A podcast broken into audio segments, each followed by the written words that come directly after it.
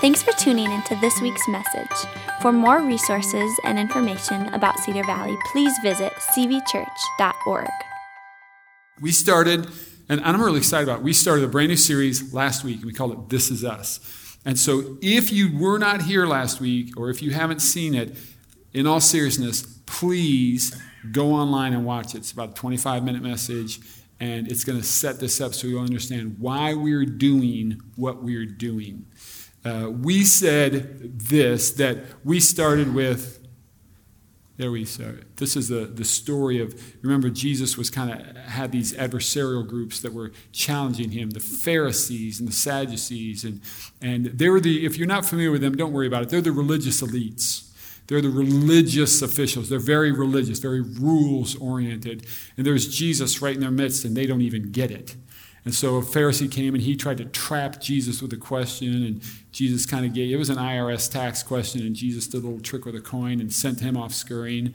And then a Sadducee, who's like a Pharisee, they have slightly different beliefs, but they're Jews. Sadducees came and they tried to ask him a, a question and show him how ridiculous it was to think about an afterlife. And Jesus takes him back about 1,800 years to the time of Abraham, and he, he, he makes a, a teaching out of a verb tense, and the Sadducee scurries off right? And then here comes a Pharisee again. This guy's an expert in the law. This dude is an expert of all the Pharisees, of all the rabbis. He's an expert in the Mosaic law, right? And he says, Hey, Jesus, uh, in all the law, the, the Mosaic law, the, the, Mosaic commandments, what's the most important commandment? 613 commands in the Old Testament. What's the single most important one? We ought to just be heads up. We ought to be paying attention as followers of Christ. What's the most important one?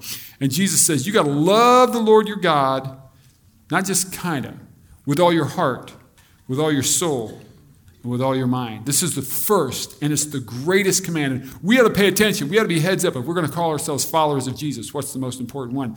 Now, this was a Pharisee, and he's trying to trap Jesus. So understand this. This guy is ready for this answer.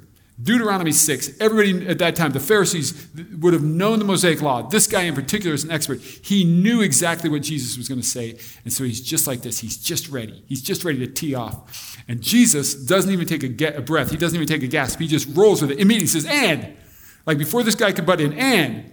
A second is equally important. I just want you to let that soak in for a minute. Because what he's about to say here is every bit as important as Love the Lord your God with all your heart, soul, and mind. Like, that's a weird thought to me as a Christian. I don't write this, we're just reading it together. I don't make this stuff up. These are the scriptures. Jesus said this. A second is equally, it's every bit as important as this. And now he's going to take him to Deuteronomy 19, and he says, Love your neighbor as yourself. Now, neighbor has been defined in the parable of the Good Samaritan, Luke chapter 10. Your neighbor could somebody, be somebody who looks just like you, thinks just like you, votes just like you, everything. Or it could be somebody who doesn't look like you at all, doesn't have any cultural similarities at all. That, they, they can all be neighbors. And he says, We're to love your neighbor as yourself. And then he makes this editorial remark, and he says, By the way, the entire law and all the demands of the prophets are based on these two commandments, which means this the law was the Mosaic law, Genesis through Genesis, Exodus, Leviticus, Numbers, Deuteronomy. All of that. That's what they had. They didn't have the Bible. They didn't have any of that yet. You had the law, and then you had the prophets. Prophets like Isaiah. Isaiah would say things, and people are like, that's Isaiah. Or Jeremiah, right? Or maybe it was a mind like it's Hosea or it's Malachi. And Jesus is saying that your, what you would call, what we today would call their Bible, right? They would call it the law and the prophets.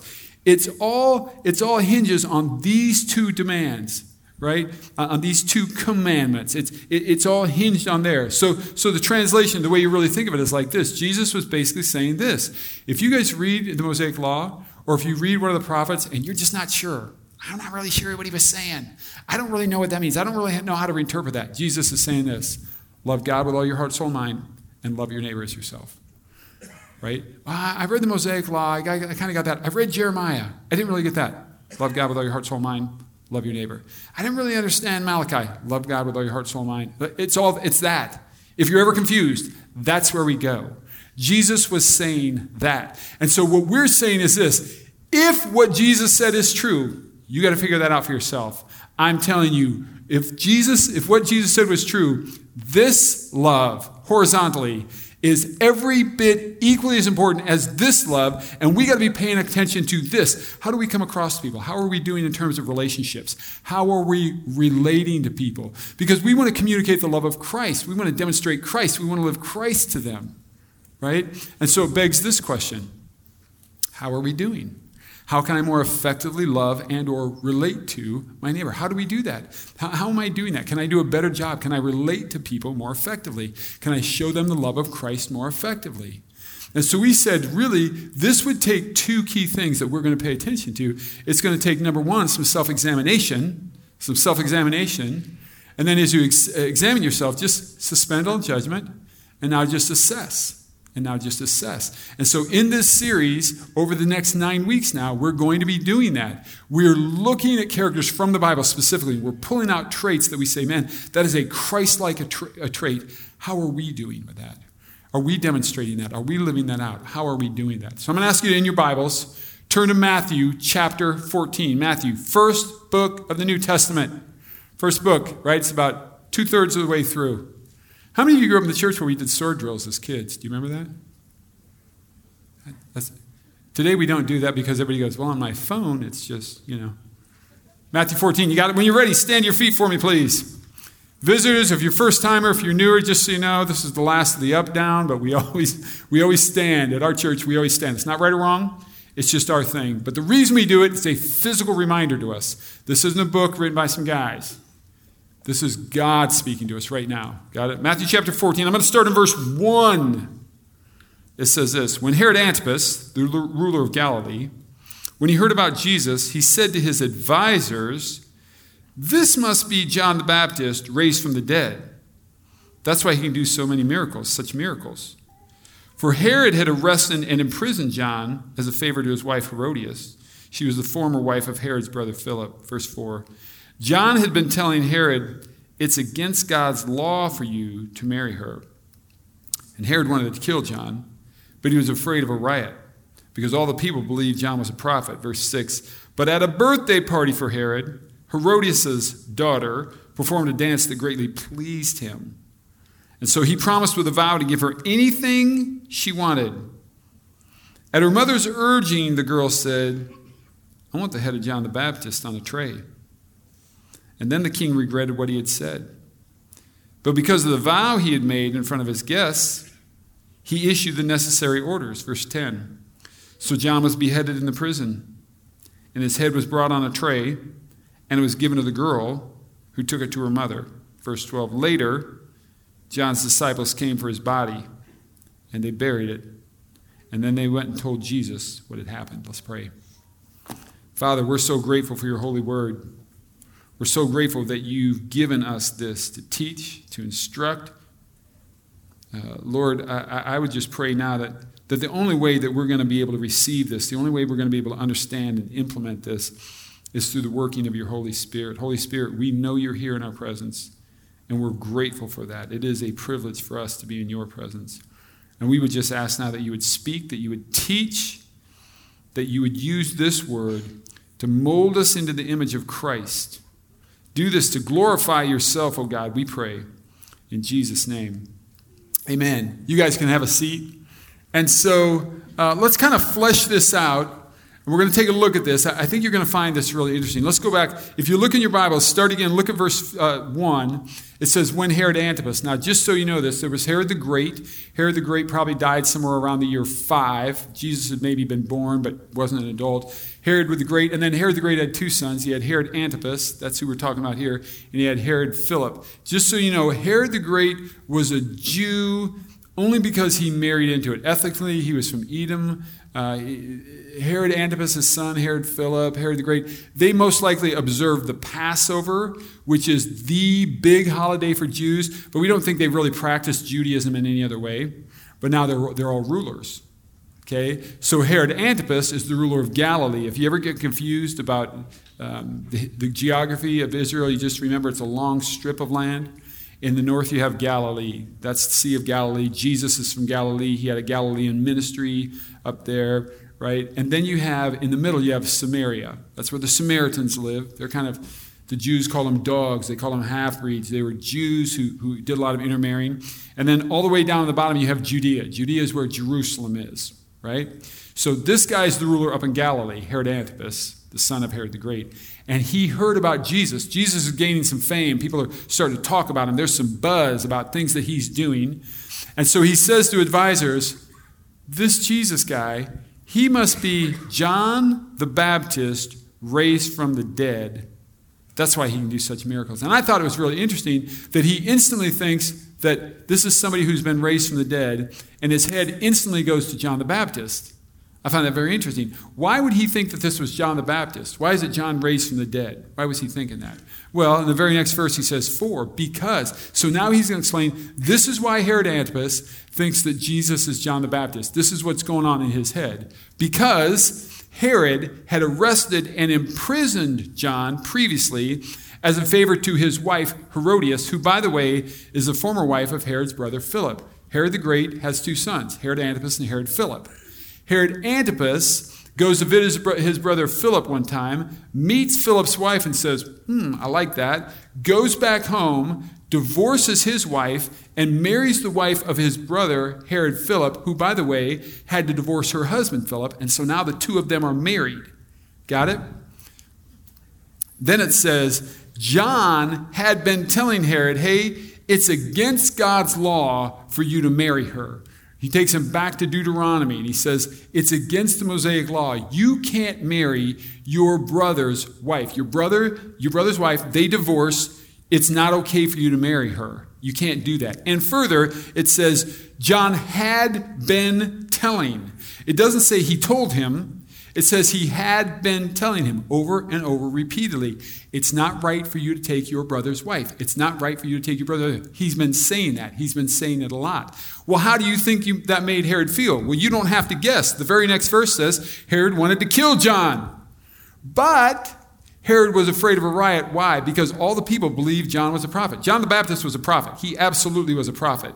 And the people believed that about John the Baptist. And so Herod is afraid if I imprison John the Baptist, the people are going to riot. I'm going to have a mess on my hands. Well, but, but at a birthday party for Herod, Herodias' daughter, Herodias is now his wife, Herodias' daughter is Salome. And Salome performs a dance that greatly pleases Herod. It is some sexual type of dance. And so, because he was so pleased by that, he promised with a vow in a room full of people, he promises with a vow to give her anything she wanted. Well, as soon as Herodias hears that, she gets a hold of, of Salome and she's like, come here. And, Her- and Salome goes over to her mother Herodias, and Herodias says, psst, psst, psst, just like that. And what she said was, listen, that John the Baptist has been giving me the business, and he's been giving Herod the business. He just said he'll give you anything he want, you want. Uh, you want. Tell him you want the head of John the Baptist on a platter. Well, that's what, that's what she did. She goes over to John the Baptist and she says, or she goes over to, her, to Herod and she says, You know what I want? You said I can have anything I want. I want John the Baptist's head. The Bible tells us that because of that, that Herod regretted what he had done. We see in the other uh, gospel, in Mark's gospel, that uh, Herod, Herod had visited John the Baptist while he was in prison. There was something about John the Baptist that Herod really liked. But because he made a vow, because he said anything you wanted, he did it in a room full of people. So John was beheaded in the prison, and his head was brought on a tray and given to the girl, who then took it to her mother. Now, this is interesting to me. Do you think that John the Baptist knew who he was talking to when he told Herod it was wrong? Absolutely, he knew he was talking to. You. Do you think he understood the power that Herod had? Absolutely, he knew the power that Herod had. Do you think that he knew that, that Herod could have him thrown into the prison? He absolutely knew that because he understood his power. Do you think that he could ultimately have him beheaded? John absolutely knew that he could be beheaded. Well, then why would he say anything? And furthermore, he didn't just say it once, he kept telling him, It's wrong. It's wrong for you to take your brother's wife. That's wrong. It's not okay for you to take your brother's wife. Why would he keep saying it? Why would he say that to a guy who had all the power, who could have him in prison, and who could ultimately have him beheaded? And the answer is very simple God made John the challenger. Challenger is the first personality style that we're looking at in this series, This Is Us. It's the first one that we're going to look at as we try to transform by the power of the Holy Spirit into the likeness of Christ so that we can relate to our neighbors better, so that we can love them better. We're going to look at this. Now, just so you know, these behaviors are all seen in Christ. You're going to see these behaviors. This wasn't just John, who's the only one who's ever done. Look at, look at Jesus you're going to see this same character quality in Jesus. You know that Jesus was having trouble with the Pharisees, Jesus was having trouble with the Sadducees.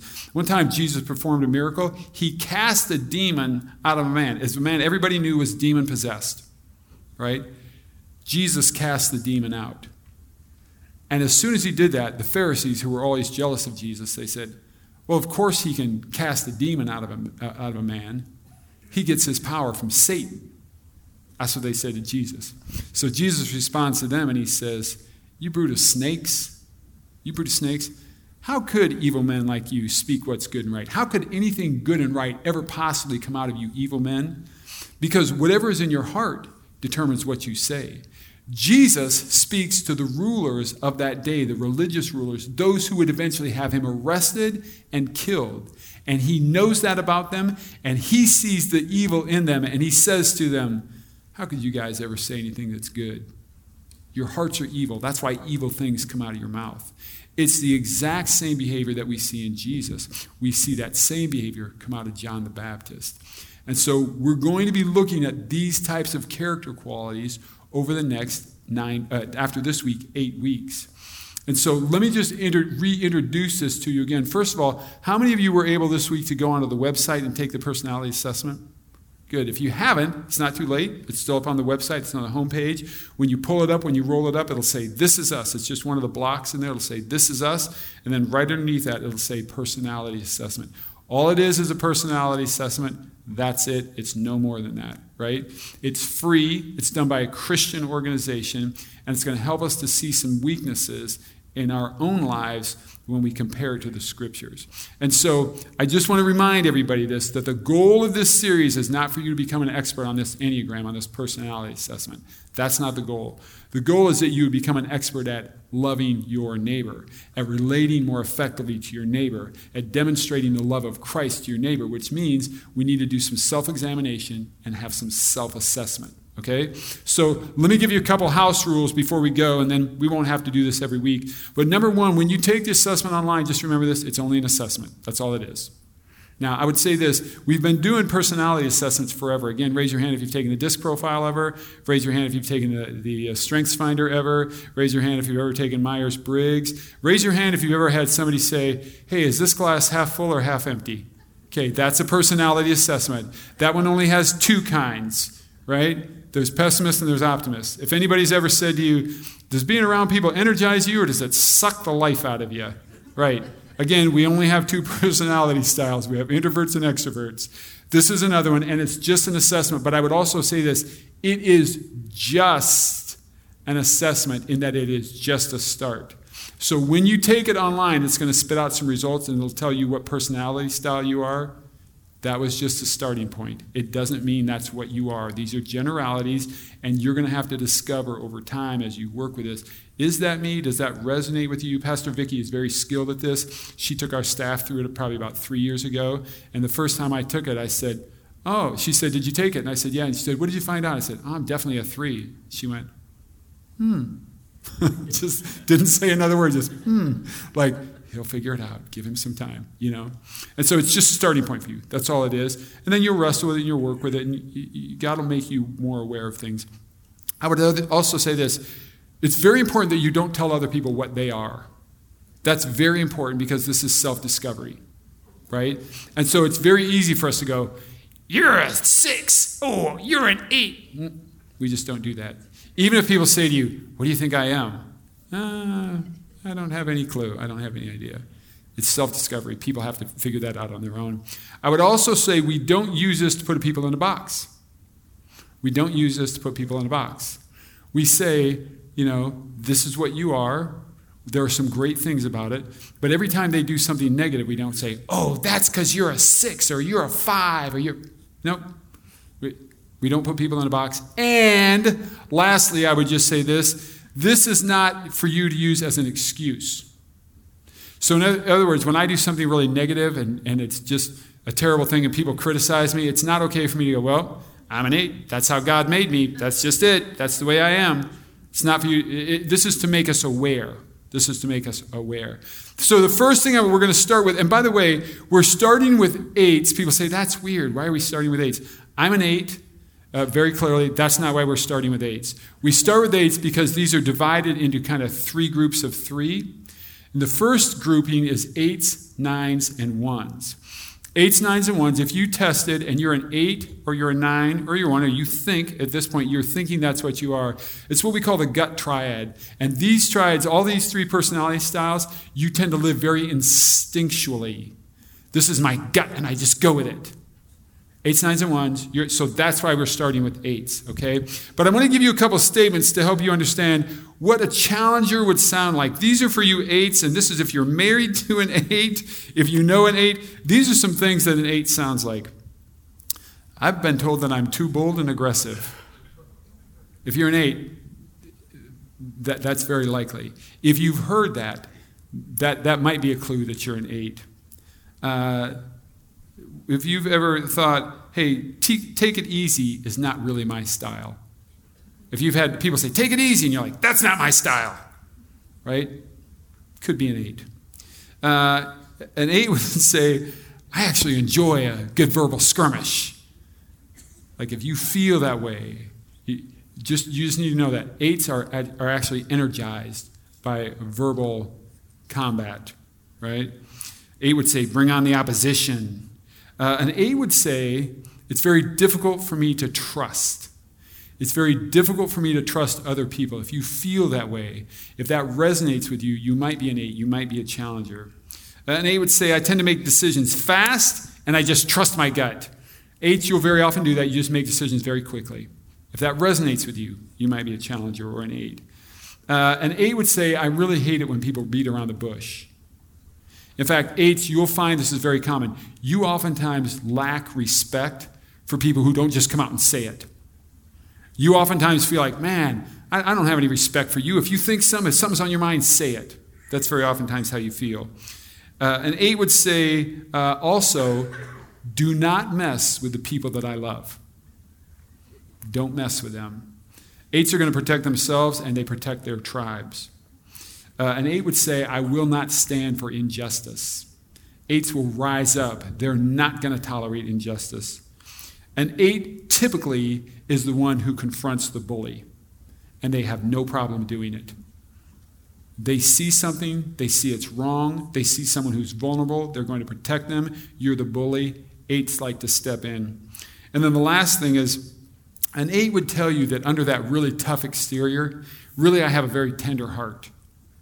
Under my very tough exterior, I have a tender heart. That's what eights tend to sound like. So let me, let me kind of point you then to eights in another way. These are eights. Eights are willing to stand alone. They don't care if anybody stands with them. If God has spoken something to you and you're an eight, if this is your personality, you're a challenger, you don't care. If nobody else stands up, it doesn't mean that I'm not gonna. I know it's the right thing to do, and I'm taking a stand, and they'll stand alone. That, that's just the way they're wired. Uh, again, they're energized by disagreement. Some people say, mm, I just don't want to take out on. Eights are like looking for someone to disagree. That's how they behave, right? They have very strong feelings for injustice. They're very much the defender of the underdog. If you're a challenger, if you're an eight, you feel that. You feel it for the underdog. You will become emotional very oftentimes. I'm not an, I know people always think this is weird. I'm not an emotional person. But for me as an eight, when those things come up, when I see the vulnerable, when I see the underdogs, when, I, when, when, that situation is in front of me, I get very emotional. I get very choked up about that. We, we gravitate toward underdogs. Um, also, for the challengers, right? You'll see confidence. You'll, you'll, think they're very confident. They feel strong conviction, strong passion. They're very decisive. If you're a challenger, you're here this morning, you're an eight, you tend to be pretty decisive and you seem confident and you seem full of conviction and passion. Here's what's really interesting eights are very oftentimes leaders, but, and here's the but. Like, eights are definitely strong leaders and they can cast a vision and they can get people passionate about it. I mean, they can get people to rally. That's very true. But eights don't have to be leaders. They oftentimes they don't need to feel like they're in control. Here's the big thing about eights. They just don't want to be controlled. And it's very true. We, we're the strong, like, man, we're the strong willed kids. And if my mom hands me a stick and she says, don't poke your eye out all day, I'm just trying to do this, you know, like that. Even if it's to our own detriment, we're like, you're not going to tell me what to do. Like, we'll just poke our eyes out. That's, that's just how eights are. Now, here's what we said, and I want you to know this first and foremost. If you're here this morning and you're an eight, you're a challenger, here's the deal. You just need to hear me say this. We love you. We're thrilled that you're here. I'm grateful that you're a part of the body of Christ. I am grateful that you're a part of Cedar Valley Church. And this morning I celebrate you and I, I celebrate the way that God specifically made you. We need your gifts. We need your talents. We need your wirings here in the body of Cedar Valley. We need you. And so we celebrate you. I just want you to hear me say that loud and clear because so many of the we do these types of things and we go, well, here's their fault and here's their fault. And I'm saying, no, no, God made you that way, and we celebrate it. We love it, and we desperately need it. In the vein of what we talked about previously self examination and self awareness I'm going to give you some things to be aware of. Now, these are things for you. If you think you're a challenger, don't, don't worry. If you didn't take the assessment, you can still go online. You can hop on, on, on our uh, website. You can still take it. If you need to go back and watch this message, they're always online. But I'm going to give you some things just to think about. You need to hear these and then just suspend judgment for a minute. Just take it in and allow the Holy Spirit to speak because what we're praying for is transformation. Question Who does the transforming? Only the Holy Spirit. Only the Holy Spirit. I don't transform anybody, I, I, that's not what I do. The Holy Spirit is going to have to work, so you need to do some self examination and let the Holy Spirit transform you. Let the Holy Spirit speak to you and go, Ooh, that might be you. And then think about that, consider it, and think about what you might do. So let me start with some of these things. First of all, this is uh, uh, when we become unhealthy, we tend to trend in some very unchristlike behaviors. Okay? And so typically things that will cause, and this is for anybody of any personality, typically it's number one when you're under stress. You all know that. When you're under great stress, we can exhibit some very unchristlike behaviors, things that are very unhealthy, that if other people in the world see, they go, that person's definitely not a Christian. They're definitely not a Christ follower. Like they would just readily say that. Or at least they would definitely, if, if I said, oh yeah, that dude goes to my church, they're like, what kind of church do you, what kind of church do you have there? Are you kidding me? Right? We've all been there. We've all done it. It's primarily stress. And so when you're in a stressful moment, it's just one of those stressful situations. You are at the DMV. You're on the phone with customer service. You are in line with customer service, right? That's a stressful moment. When you're having a stressful day, or it's been a stressful season, or you're around a person that is particularly stressful for you, they will bring out all these unchristlike behaviors. And we're going to talk about what they are for you. But just understand for every personality type, this is what brings us out of it. The other is, and many of you know this acronym, but I always bring this up, is HALT. And everybody should be aware of this because this is when these unchristlike behaviors oftentimes come out of us, and it's when we're most susceptible to sin specifically. And that is when you are hungry, when you are angry, when you are lonely, or when you are tired. That is when we are most susceptible to sin, and these unchristlike behaviors come out of us. When I'm hungry, my wife will, and my wife has said this to me, and she'll, she'll try to say it in a very kind way. But if something comes out of me that just seems like, wow, your tone is really mean, she'll just say to me, Is your blood sugar low? Right? It's very common. And in the same way for you, if you're hungry, if you're angry, we know how we respond when we're angry sometimes. Believe it or not, when you're lonely, when you're lonely, and you know that you can be lonely with a lot of people around you, but if you're just lonely and you're feeling insecure, we tend to trend very unhealthy behaviors. We look very unchristlike. And the last one is when you're tired, and I think you all get that. You, you know, things can be, you're not saying anything, and nobody's saying anything to you, and finally somebody says one little thing, and you just snap because you're really, really tired. We look very unchristlike, and for eights, I'm going to show you what that looks like. Now, somewhere for eights, this was your earliest childhood message: is it's not okay to trust or be vulnerable. I'm an eight. Uh, everybody has been betrayed at some level at some time. But eights, you challengers, we've internalized that. I can tell you exactly what it was for me. I can tell you exactly what it was. And I would say this you might even spend some time saying, What was that wounding? Where did that come from? Allow the Holy Spirit to speak to you. Allow the Holy Spirit to minister to you. Allow the Holy Spirit to speak that because that's an old wounding in you. Somewhere you were betrayed. You think it's no longer safe to trust people. I can't be vulnerable with anybody, right? The Holy Spirit is going to have to transform that. That that's only the work of the Holy Spirit, right? Your core fear, by the way, because of that, is appearing weak or powerless because you've been betrayed. You don't want to be vulnerable, right? Let's go back one. Thank you.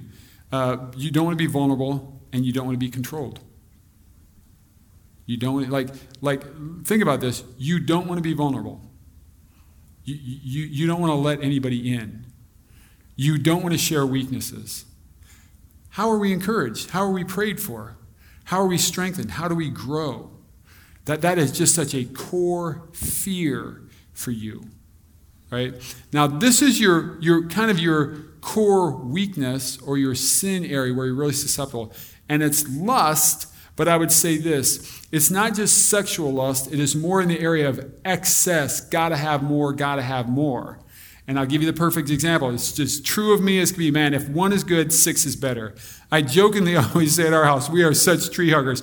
At our house, everything we eat is either a pine cone or moose poop. It's one of the two. It's like, right, you know, that's everything we eat. And so we have this giant cabinet that is full of supplements. I mean, it's just like, so every morning I get up and I grab a bottle, right? Well, the bottles don't really know because they'll tell you take two. Two isn't good. I just, I just do this. I'm like seven. Seven is always better, right? It's just like that's how eights, that's challengers, that's very often our weakness. If a little is good, more is always better. Always, right? That's just kind of the the, the, the, core weakness. And so, what we really want to do is then we want to work, we want to allow the Holy Spirit to, to transform us. We've already said, man, eights challengers, we celebrate you. We love the way you're wired. We love the way you're gifted. You bring us something that nobody else does. I'm asking us to do some self examination and self assessment, allow the Holy Spirit to transform us, to bring us into the likeness of Christ, so that we more effectively relate to our neighbors, love our neighbors, communicate the gospel by the way that we live. So, I want to talk just a little bit about some challenger transformation, some things to give you challenges, in, in particular, some things to think about. Here's a thought for you. Number one gray is an actual color. Like eights, you need to know that. Gray is an actual color. Because for, for challengers, everything is black and white, black and white. Black, this is just how it is. Wait, you're not with me? You know, it's, it's like the person who is 80% for me is 100% against me. That, that's how eights feel. And I'm just saying, like, sometimes gray. Is, how, many, how many of you figured this one out? Most things are gray. Few things are black and white, everybody. Salvation is by the grace of God through faith in Christ alone, period. That's a black and white issue. There is one God. His name is Jesus. That's a black and white issue. Most of life is fairly gray. So, challengers, just in, in, an attempt to let the Holy Spirit transform you, accept the idea that sometimes life is gray.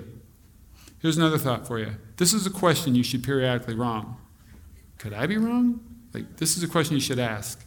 Could I be wrong? Because eights, you, you, you very oftentimes you get into a debate, some kind of discussion, and you dig your heels in, and not only am I right, they're an idiot. Okay, so that's how we feel. That's just how eights feel. I'm now better than them. I'm smarter than them. They are an idiot. And so here's a question. It's just like stop. Just, just. Is there any chance that I could be wrong? Or could I be wrong in any part of this? Because eights just blast forward, right? Here's another thought for you, eights. I want you to just think about this for a minute. Just, again, suspend judgment and just think about this. Vulnerability can actually be strength. What did Paul say? When I am weak, then I am, well, that's interesting, then I'm strong. Now, this is one of the reasons that I love the fact that we're going to be doing this in life groups. Because it's very hard to be vulnerable all by yourself. Have you ever thought about that? You can be. You can be vulnerable by yourself. And I've tried it. I'm like, hey, Neal, I really want to tell you something. Yes, I'm listening. Tell me. Well, there was this one time, oh, I feel that. I, like, it, you can't be vulnerable with yourself. And so, Ace, I'm going to challenge you especially that as we're in this group dynamic, as we're doing life groups, this is an area for us, Eights, to work on. Be appropriately vulnerable. Like, we're going to have to confess some things. We're going to have to talk about some things. We're going to have to admit some things. It doesn't mean you're weak. Actually, vulnerability can mean strength. Here's another one for you it's actually how you say it.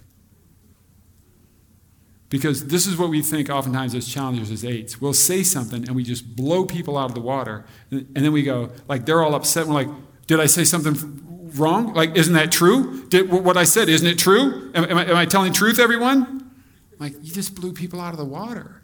It's actually how you say it. This has been one of the most uh, significant things that the Holy Spirit has done in my life through this, is that I'm that person. I'm that person who would just say things and I would just watch. I could just see the whole room respond, just like, blam! I just blew the room up. And I think in my head, I don't get it. I mean, I had zero self awareness, zero. I, I would just blast people and think, what, what I said is actually true. I don't understand. It's tone. Just here's a thought for you, challengers. Your passion is very often their intimidation. Say it again. Your passion is very often their intimidation. It is intimidating to them.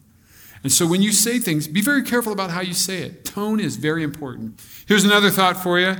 You're, you're actually not required to poke the bear. Challengers.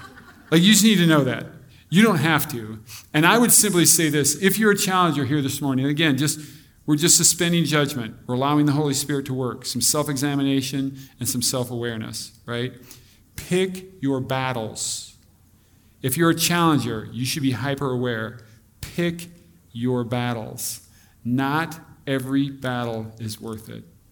About 25 years ago, I was coaching college basketball, and I coached with a guy who just screamed. If you if you have ever been in these environments, he screamed. I mean, like literally screamed at officials for every single call. Now, just think in your head a minute. What impact do you think that actually has on the officials? And the answer is, they just tune him out. They just tune him out after a while, and he got nothing.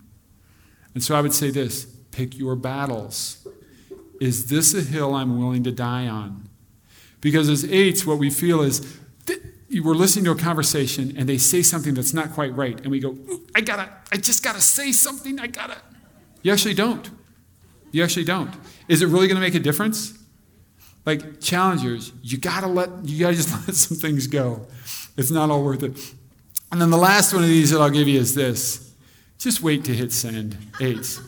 Just wait to hit send. Because wait, you make the eights, you make decisions very quickly and you're very impetuous. And so this is my this is my little thing that I've done because I've learned this about myself. I get an email and I go, oh, I'm just going to respond. You're an idiot, blah, blah, blah, you know. And so now I, I type out my email and then I just let it sit on my computer. And over the day, I'll have two or three staff come into my office that I really admire and I appreciate and I look up to. And so I'll say, hey, would you do me a favor? This is a response I'm sending to an email. Would you read this for me? like, you think it's okay? And they're like, yeah, no, you cannot, you cannot send that. Oh, now I get a couple different drafts. I rewrite the email, and now I send it. Right? Just wait. Don't hit send right away. So I'm going to give you the big so what because what we want to do, eights, we celebrate you. We love you. We're grateful for you. You have something special that the kingdom of God needs. And I'm going to leave you with this thought about eights. This is eights. They're challengers, and they will stand up even if they stand alone. And we love that. To the healthiest eights, sociologists, people who study this, to the healthiest eights that they tell us about, don't know if they've taken the assessment, but this is the way they, they categorize them Dr. King, and Mother Teresa for the vulnerable. So I want to leave you with some images some positive ways for you to think about yourself if you're a challenger, to see what can be. And I want you to, to those people that you know, so that you'll celebrate them. We celebrate you. We love you. You have something that we need. And there's a beautiful transformation that takes place when we're willing to acknowledge, man, a little self awareness. These are, these are some rough spots on me. And then we allow the Holy Spirit to transform us and we relate to people and we love people and we live out and we speak out the gospel in a very compelling way. And so over the next couple weeks, we're going to have the same big now what. But here's what I want you to do this for the big now what this week. Uh, I want you to find someone that you love, that you trust, and you're going to be vulnerable with them. And you're going to ask a really simple question What's it like to be on the other side of me? Like, that's a really interesting question. And you got to ask and you got to be vulnerable. Like, what's it like? How do I come across? How do, how do people experience me? What's it like to be on the other side of me? And then, and then you, you just got to, you ask the question, you just got to take it in. Now, if you're in this room and you're the person they come to, this is not the opportunity to unload 20 years of just like mess. It's about time you asked me. Like, no. Say it in a way that they can receive it. Why? Because iron sharpens iron. We're trying to we're trying to be used by the Holy Spirit to help in the transformation of people. That's what we're going to be working on. We want to love people more effectively, demonstrate and, and communicate the gospel in a more effective manner. Let's pray. Father, thank you for this morning. Thank you for the way that you've spoken. Thank you for your holy word, God, for your Holy Spirit. Spirit, we say we unleash you, we give you permission. And Holy Spirit, we want you to transform us. We want to be more and more into the likeness of Christ, man. We want to be used for the sake of the kingdom. We want to communicate the gospel, both in what we say, but in how we live and how we relate to people. God, would you grant us that?